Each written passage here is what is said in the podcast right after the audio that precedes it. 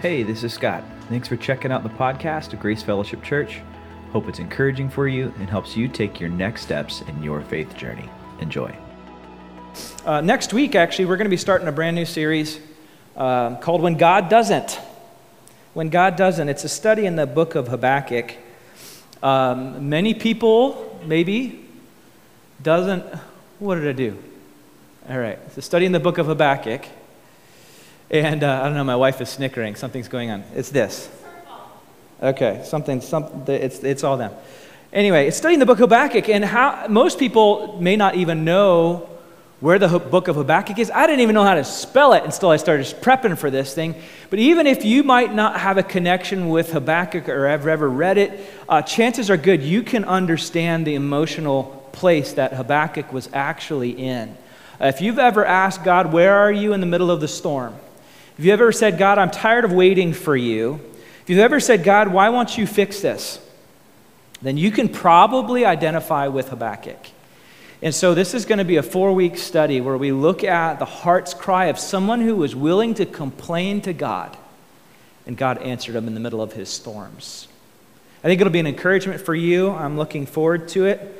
Uh, I would encourage you that as we prepare for this, this is great. Habakkuk is only three chapters long, so chances are great, and it takes like less than five minutes to work through them. So maybe in preparation for next week, could, we, could we maybe, maybe everyone work on reading the book of Habakkuk? It's in the Old Testament, the tail end of that, one of the minor prophets. I think it'll be a sweet thing. But this week, what we're doing is we're fish, finishing up on relationship killers those practices, those habits, those things that we do that have an inordinate power to destroy or ruin or to soil our relationships. This weekend, we're closing out the series looking at an area in relationships, honestly, that has so much power. It has the power to heal some of these really critical areas or to navigate some of these areas of like that we've already talked about pride and lust and greed uh, because it's this issue of communication communication it's tricky it's challenging J. Edgar Hoover ran the FBI for 37 years. He, he ran it with an iron fist, and he was powerful and he was intimidating. He was a, a major force in the, in the Bureau. He was seldom questioned, and as a result, his subordinates would often do kind of like whatever it took to impress their boss. Well, there was one, uh, one person who was the head of the, like, the supply office and thought that he would do a good thing by trying to save some money by decreasing the size of the memo sheets that the interoffice memos that went around. And it was something that most people wouldn't even notice. Now, Hoover was really famous for penning his instructions and his comments in this blue ink on the margins of the FBI memos. And perhaps it was this habit that fueled his insistence that there would be always a generous amount of space on the outside of the memos. When one of these new memo sheets ended up on his desk, he took one look at it and determined that he didn't like the size of the sheet of the paper. So he wrote this and he scribbled down, Watch the borders. Watch the borders. Unbeknownst to Hoover, when he left the office that day, that memo was passed on from hand to hand, and oddly enough, it became strangely difficult for anyone to enter the United States through Canada or through Mexico. Why? Because the FBI was literally watching the borders of the country. They thought that they had received this marching order from their, their chief, and so they didn't want to fail him, but they hadn't. They had simply taken this harmless comment about how big the paper was, and they wanted to defend the country from that warning, and they spent millions of dollars doing so. This story shows us something that communication can actually be really tricky. Anyone who has been in a relationship for any amount of time can testify to that, that our communication is challenging, is so important. It determines the quality and the direction of your relationships all around you, and is the difference between a thriving relationship and a deterior- deteriorating one. So, we're talking about our words, the words that we choose in the relationships around us. Our words can fill someone with hope, or they can fill someone with encouragement, or they can discourage them, and it can tear them down. It can drive someone away or it can pull them in close. And the cool thing is this as we study this this weekend, if someone is even not real sure about this Jesus thing, this is lots of application and practicality as we study this this weekend. The big idea, the big idea, in case anyone has to leave early, uh, if the power goes down in here or uh, on the internet, if someone is watching or whatever, the big idea is this, and it's going to be a little phrase, and I want you to repeat it after me. So I'm going to say the first part, and then you're going to echo it back. Okay, ready? Here we go. Quick to listen, slow to speak. Quick to listen, and slow to speak and we're actually going to dial it back to like junior high camp here, all right? And we're going to put some hand motions with this. So, everyone right here, wherever you're at, all right, hold your hands out like this, right? Here's what we're going to do we're going to say, quick to listen and slow to speak. All right, let's do it again. You ready?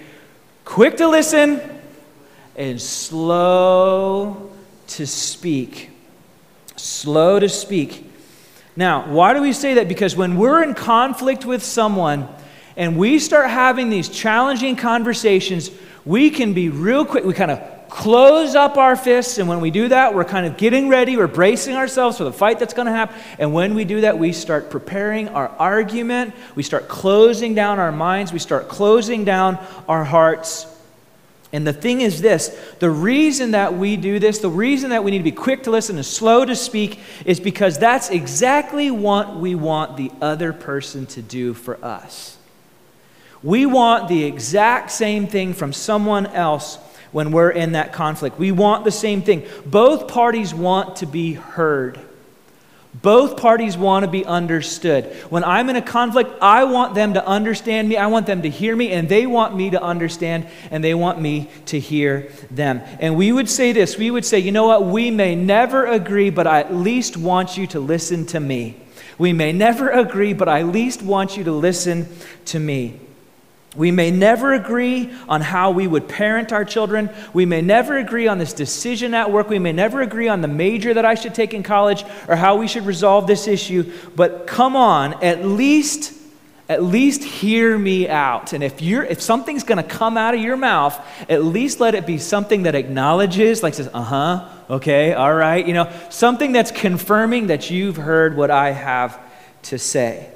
Cuz after all, I can't even think about hearing you until I know that you've heard me in this conflict. And to some extent, you can't hear from me until you know that, that I've heard you. Now, if, if you've grown up in church, you probably know that this quick list of social that's not something I've made up. I'm taking it, I've stolen it from someone in the Bible. I'm stealing it from actually Jesus' younger brother, James right? He had some really wise things to say about how we communicate in our relationships, things about the tongue and controlling the tongue, and how it's this small little part of our body, but it has such power to steer the ship like a rudder, like a small spark can catch a whole forest on fire. Our words have an inordinate amount of power to impact everyone else. And James writes this letter, and this is what James says in the beginning of his letter in chapter 1. Now, if you're a woman, you need to listen to this. is so powerful, so amazing. What James steps in to do when he starts out his letter. Now, listen, because in this time, Women were not, didn't have any rights. They were seen as, as property. They weren't allowed to vote. Their, their, their testimony wasn't valid in the court of law. A father would just, would just use, like marrying off his daughter for his own political or economic gains, right? So women were given very low status. And when James starts out in James chapter 1, this is what he says. He says, My brothers and sisters, let me find the right spot. He says, My dear brothers and sisters. This was radical. He was saying something new has happened here, and Jesus has equated this thing. So there's, there's no longer this greater than and less than equation going on. He includes them, he makes everybody on the same page. You don't get to domineer your way over someone else. No, no, my brothers and sisters, both of you, listen. Take note of this. Sit up straight, and if you're a note taker, take note of this, he says. Everyone should be quick to listen, quick to listen, and slow to speak. Quick to listen. That almost doesn't make any sense. Those two words don't feel like they should go together. How can I be quick to hear something? They're the one that takes all the time to get it out. Why, why do I be quick to listen? Why did James do that? Well, he took these two words that don't seem like they fit together and he put them together to kind of emphasize how very important this is. And here's his point your first priority, your number one thing, the most important thing that you can do in your communication, in your relationships, is to listen. Because come on, isn't that exactly what we want other people to do for us? We want them to listen. And the James is saying, look, my older brother Jesus, and that's just so amazing, right? Think about James like living with Jesus and like how hard would it be when your older brother is like the son of God and he doesn't do anything wrong, right? I mean, can you imagine? But he was convinced about this and he saw how Jesus taught. And James said, when Jesus stepped in, this is what he taught. He taught that we should be considerate of other people, that we should do for others what God through Christ did for you, and that what we should do is that what we wish, wish other people would do for us. We want other people to listen to us, and James would say, then you be quick to listen. And then he says, and be slow to speak. Be slow to speak. It literally means be late. Be late to speak. When it comes to your words, wait and be late. And I would just add be curious, ask questions. And you think, man, if I ask questions, they're just going to go on and on and on and on. And I'm trying to make them stop talking, and they're just going to, and it's going to take them down another rabbit trail, and then it's never going to stop. And I'll say, look, then ask three questions. Give them lots of on ramps to express and explain and describe how they're experiencing things because the more that they speak, the more that you learn. Now, listen, if you're a parent, how much would you give if you could convince your children to be curious when you have something to communicate with them? And kids, kids, you want to freak out mom and dad the next time they start giving you one of those dad talks or those mom talks, you know, those ones that you're just like, come on, when will they stop? Right? Then just say this say, hey, dad, I don't really see things your way. I don't really understand it how you understand it, but I want to. Could you find another way to express that? Oh my gosh, like game over. It's done at that point because we're so used to just argue, argue, argue, argue, argue. No one ever asks questions. Instantly, the weapons will be put away, and you will engage with them at a deep level with their relationships. If we can just learn to pause, to ask questions, to be slow to speak, to be quick to listen. It changes everything. And let me flip that around for just a moment because some of my worst parenting moments are those times when I was quick to tell them what I thought about that thing and I never took the time to ask them how they experienced it, what they were processing, what they're challenged with when I made assumptions and I didn't seek knowledge. And listen, if we're if you're a person in authority, like you get this, because we walk around and we have all of these buckets. We have a bucket of knowledge, and we have a bucket of experience, and we have a bucket of resources. And as soon as that those conflicts coming, I'm just going to get ready to give you do- both barrels, and I'm just going to dump all my wisdom on you and all my knowledge on you and say, hey, what you're doing, you shouldn't be doing that. You need to change your thing. I've got all the resources, I've got all the authority. You don't even have frontal lobe development yet. Listen to me, I'm in charge. And then what happens is we look and we say, why is it my kids don't want to talk to me anymore? Why won't they just communicate with me? Because we've been quick to speak and we've been slow to listen. Parents, we need to know this. Husbands, you need this. Wives, you need to know this. You can write the person you love right out of the door. You can write your kids right out of the relationship. You can write your wife or write your husband right out the door. You can write that rock star employee on your team right out of the company. And you'll write them right out of the relationships because ultimately, in, in a relationship, I want to be understood. I don't want to be lectured. And I'm willing to be open to your ideas and I'm willing to be open to your thoughts if I thought for just a moment that you would be open to at least hearing me and understanding how I experience things. And we know this is important because we've been on both sides of this issue, haven't we? We've seen our kids' eyes glaze over, and we think, man, I don't understand. I know I'm right. I know I've got all the wisdom and all the experience. Why won't they communicate with me? And James would say, Because you're being an idiot. You need to be quick to listen and slow to speak. If you want to enhance your relationships, be quick to listen and slow to speak. And James would say, if you can do those two things, this next part becomes very easy. He says, everyone should be quick to listen, slow to speak, slow to become angry. Being slow to become angry is both a result and it's a decision. It's a result of being quick to listen and slow to speak, and it's a decision. If you're being quick to listen and slow to speak, you're less likely to become angry, and it's easier to guard your heart against that anger when you decide ahead of time that I'm going to be curious. Now, anger in this kind of context, and honestly, we all have our own way of like expressing anger. Like we have like those volcano kind of people. They just finally like boom, boom, it explodes all over the place, right? And then you have those people that just kind of withdraw, right? You know, kind of like the, hey, what's wrong? Nothing's wrong. Nothing's wrong. You know, until finally you manipulate them into hearing you and what you have to say. Like we have those withdrawers and we have these explosion kind of people. And the point is this: James is saying like that kind of anger, that situation, that is so bad for your relationship.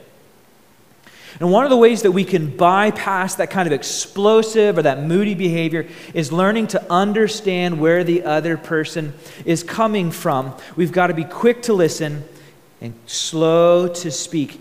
This, this anger that, that he's talking about is this impulse that we have to jump to hasty conclusions and misinformed conclusions that do nothing but create conflict in our relationships and destroy things. So here's, here's James's formula. He says this He says, The more you listen, the more you listen, the less angry you'll be. The longer you listen, the more you'll learn, the less angry you, you'll become. And here's, and here's why this works. And when I say this, this is going to make all the sense in the world. And you're going to be like, wow, that is one of the most profound things they've ever spoken in church. This is going to be what you want to tweet about the message today. Are you ready for this? Are you ready for this? Everything that everyone does makes sense to them. Everything that everyone does makes sense to them. And, and I would say everything that everyone says makes sense to them as well. So when you hear yourself saying, I don't know why they're saying that, I don't know why they've made that kind of decision. I don't know why they believe things that way. I don't know why anyone would do that. Who has the problem? I'll give you a hint. I don't understand why they under, think that way. I don't understand why they believe that. It sounds like actually I have some learning to do. Because guess what? Newsflash. They all have perfectly good reasons to say and to do the things that they're saying and that they're doing.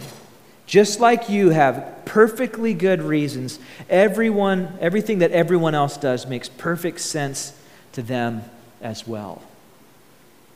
I've always lived on the East Coast. I've always been around trees and lots of grass. There's never been a lot of pollution or smog. I mean, maybe You'll see like a Walmart bag caught in the bushes every once in a while, but largely, it's a very lovely place to live on the East Coast. And so I could never understand when there were populations in our country from very, like urban spaces that would just be really environmentally aware and conscious and motivated. It just didn't make a lot of sense to me. It was not something I had experienced. Um, until a couple years ago, we went to California.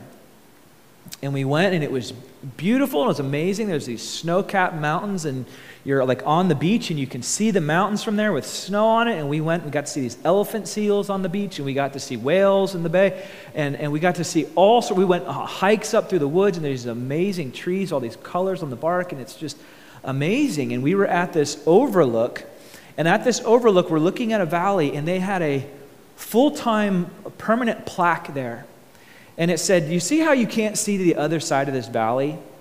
It's because this is what you see is not a cloud, that's smog.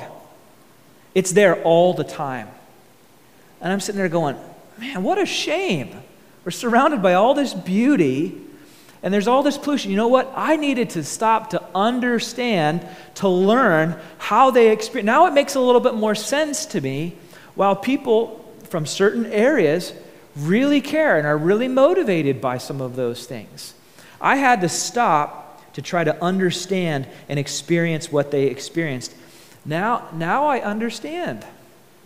It's not a question mark for me. Stephen Covey wrote in his book, Seven Habits for Highly Effective People. Um, his fifth habit in that is this. He says this He says, Seek first to understand, then to be understood. Ta da! Sounds like something we just read, right? Seek first to understand, then to be understood. Seek first. It means that I need to ask questions and listen. And only when I understand, then do I seek to be understood. When we're in conversations and when we're in conflict, and when we just listen to reply, when we just listen to build our argument, when we just listen to, to defend our case or our perspective, we're not learning anything. And when we don't learn anything, it's going to make it harder to make the relationship better. Because we all have a filter through which we understand the world. My age, where I grew up, what my culture is, what my income level is. And I can't even begin to understand how someone else who grew up in a different situation, in a different context than I, I can't even begin to understand what they've gone through. So it means that if I start to open my mouth or I start to judge them, I'm being a fool until I can stop to understand their point of view and their perspective, which requires that I do more listening than speaking. So James would say, Be quick to listen and slow to speak. Now, I am far from perfect in this area. I'm regularly trying to grow in this. But, men in the room, I want to give you a a pro tip for life here that's, that's going to be worth its weight, I promise. And it's this when you're in relationships with your wife, I'm going to teach you one phrase that's going to help you grow in this area. It's this. You ready? Tell me more. Tell me more. Man, they said that to you at the mall. I can't believe that. Tell me more. Oh my gosh, that happened to you in life group. Oh, man, tell me more. Wow, that person cut you off in line. Tell me more. Tell me more. I, want, I don't want to cut it off. I don't want to fix your problems. Tell me more. How have you experienced it? That simple phrase may do more to help you defuse and, and to build relationship than anything else. Now, if we stopped right there, be slow to speak, be, be quick to listen, if we stopped right there, that's, that's pretty good, right? That's pretty good. Like, that's a good practices for life. But James actually says this. He says it goes beyond just like getting along with people. He says there's actually a divine agenda at play here. Take a look in the next verse in James chapter 1. We're in verse 19. He says, Everyone should be quick to listen, be slow to speak, slow to become angry. He says, Because. And we would say, Yeah, I know the reason. And the reason is because if I ask questions, if I'm curious, I'll be calmer, and then I'll be more convincing, and then they'll believe me, and then I can get things my way. Or if I'm really good at asking questions, I'll be able to steer the conversation in the direction that I want it to go. That's actually, you know, good conversationalists just know how to ask questions and move it the direction, right? No, no, no, no. James says that's, that's not it. That's not it. He would, he would say, this is such a big deal. He says, because, because human anger and human anger is this I'm upset because I'm not getting things my way. I had an expectation and it's not meeting my experience. He says, human anger like that does not produce the righteousness that God desires. So, in any conflict, there are three agendas going on there's my agenda, I want to be right. There's your agenda, you want to be right. And there's God's agenda. My agenda, man, if you just understood things my way, you know what? Then, then you would be able to, uh, you know, you would, then, then you'd understand that I'm right and that you're wrong, and then you think the same thing. And so my anger produces my rightness. I know that I'm right. I want you to know that I'm right. I want everyone to know that I'm right. I want you to throw your hands up in the air and say, look, they're right. But that's not what James says. He says that's not the kind of rightness that God is after. This is what he draws us into. This is what's so important. That when we're in conflict with someone, we try to be right at each other. But God wants us to be right with each other. We spend all of our time trying to be right at one another, and God says, I care that you are right with one another. And it's a big difference. I want to convince you that I'm right. I want you to admit it. But let's be honest. Let's be honest. For any of you in a relationship, when you win the argument, have you really won? No, no, you haven't. I won the argument. I won the argument. Well, where is she? Well, she left. I won the argument. I, where'd he go? I stormed out the door. We think we've won, but we lost the relationship. Parents, we can, we can write, we can be right and write our kids right out the door. And James would say this hey, look, Christians, those people who would say, I followed after Jesus, that's not what God wants from you. That's not his agenda. God's not on your side, God's not on their side. You keep trying to be right at each other. God just wants you to be right with one another. And so, this is what James is doing. He's saying he's drawing us into this great commandment that Jesus gave us. This great commandment that says this one overarching thing that as I have loved you, so you're supposed to love one another. And what's interesting is when you read the New Testament and you see how Jesus li- operated in his ministry, he didn't come to be right. If he wanted to be right, that would be a 30 minute conversation. Everybody have a seat. I'm going to tell you how it is. He's going to snap his fingers. Some miracles are going to happen. He's going to embarrass some people for their arrogant thoughts, and then everyone's going to know that he's right. He didn't come to be right, he, come to, he came to make right. He came to make people right with God. If Jesus came to be right, it, would ha- it wouldn't have ended with him dying on the cross, a sinner's death.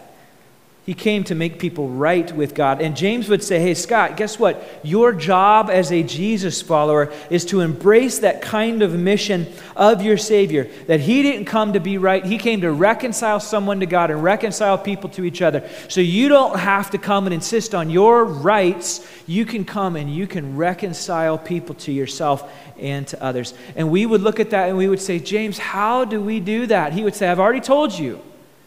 Be quick to listen and slow to speak. Be quick to listen, be slow to become angry. If the two of you aren't right, it doesn't matter if you are if you uh, who is right because you are both wrong. And you don't need to win the relational argument or the fight in the marriage if there's there's no winner if things aren't right between you. In fact, in fact, and you know this, being right can actually end up being very wrong. So, this is what James continues to say. He says, uh, Therefore, verse 21, get rid of all moral filth. This word get rid of, it's this word that says, like, take off that jacket, get rid of, take off that coat, take off your jacket. He says, take that off. He says, you're walking around with an I'm right jacket. You're walking around with a coat that says, I'm right. The whole goal in the relationships is that this person would see that I am right and how right I am. And he would say, You got to take that off. You got to rid yourself of that. And he calls it moral filth. Wow, it's kind of a strong language for that, isn't it? It's kind of nasty. And here's why. Because when we have self rightness, what the, what the Bible calls self righteousness, self rightness, it quickly becomes something that's morally pretty ugly after a while. It becomes pretty gross. And James would say, hey, if you're going to follow Jesus, if you're going to if you're going to be reconciled to God, you've got to take that off. Take that off. And he says there's something else that you got to take off too. He says there's take off the evil that is so prevalent. Now this word evil, it's actually also translated malice. Malice is intentionally doing someone harm. And when we get when we have on that jacket of I'm right and I'm going to show you how right I am, it can quickly turn into I'm going to I want to tighten the screws on you so you can see and so you can experience and I want you to feel the pain and it can quickly become malicious the desire to harm, uh, harm someone. And James would look at that and say, that kind of behavior, that's what epitomizes your culture. That's, the, that's, that's, that's, when, that's what everyone around you wants to do. But when it dawns on you, when you're right in the middle of an argument and it dawns on you, you know what? I have on the coat of I'm right. And I'm just trying to tighten the screws to them. And I'm going to show you the books that I've read that shows me how right I am. And Dr. Phil said this, or your mother in law is wrong about that. Or, and we've built the case against them. When, when I just want them to be uncomfortable in their wrongness, when I do that, he says, pause, take a moment, be curious, take off that anger, take off that argumentativeness. Recognize that self rightness is ugly, it's morally filthy. We know where it's going to lead us. And then he says this I'm going to give you an alternative. I'm going to take off those things, but there's something that we're going to put on instead. He says this and humbly accept the word planted in you. Humbly accept. I got to take off that rights, the rights, and I got to put on humility. And humility is, is what says this it says that we and getting along and the relationship is more important than me. And us being right together is more important than me being right together and me getting my way. He says, he says, I want you to receive the word planted in you. And he would say, Hey, you're Christians, aren't you? Right? Like you've accepted Jesus, you know about his love for you. You're Jesus followers. So, what that means is that you've got the framework. You understand that God sacrificed, that He died for you, that He did all of that to reconcile His relationship for you. And since you've already accepted that, do that. Do that in your relationships. And we would say, How? He said, Well, be quick to listen and be slow to speak. He says, step back into these basic truths that you've already accepted when you accepted Christ to be your Savior. Then he says this humbly accept the word planted in you, which can save you. And it's not talking about like eternal salvation, he's talking about saving you now, saving your relationship, saving your job, saving your relationship with your son or daughter, sa- saving that employee from walking out, saving that divorce from occurring. But the key word is this the key word is to accept it. That you've got to step back, you've got to embrace what you've already believed when you became a Christian, because doing that makes all the difference. So here's what James, the brother of Jesus, martyred in AD 63, who, who so believed it that his brother was the Son of God, that's just a, a huge, huge deal, that he was thrown off the top of the temple and eventually stoned because he wouldn't deny the fact that his brother was the Christ. This is what he says He says, My dear brothers and sisters, we're all on equal footing. One of you doesn't get to say, I'm going to insist on my way. Submit to one another. My dear brothers and sisters, be quick to listen. Say it with me. Be quick to listen, slow to speak. And if you're quick to listen, you're slow to speak, it means this. It means that you're going to be slow to become angry. And human anger, that, that I didn't get what I want, so I'm upset, right? It doesn't produce the kind of righteousness that God desires. So he says, get rid of, take off all of that moral filth, that rightness, take off that maliciousness, that I want to do harm to them, that's so prevalent, prevalent and, and humbly accept the word that's been implanted in you. Step back to that basic truth about what God has done for you and in you when you started this journey. It can save you. So get your hands out with me. Here we go. Ready? Quick to listen and slow to speak. Quick to listen and slow to speak. Quick to listen, slow to speak. Don't always settle for being right. Work to make the relationships right. Spend a moment in prayer before we're done here for the evening. Every eye closed, every head bowed, and just as you think about the landscape of the relationships in your life, there's probably a relationship or two that you could say, you know what? I need to be quick to listen and slow to speak. What would that diffuse? Would you, in this time right now, just going to have some moments of silence, would you go before God? Talk to Him about that. Ask for his help.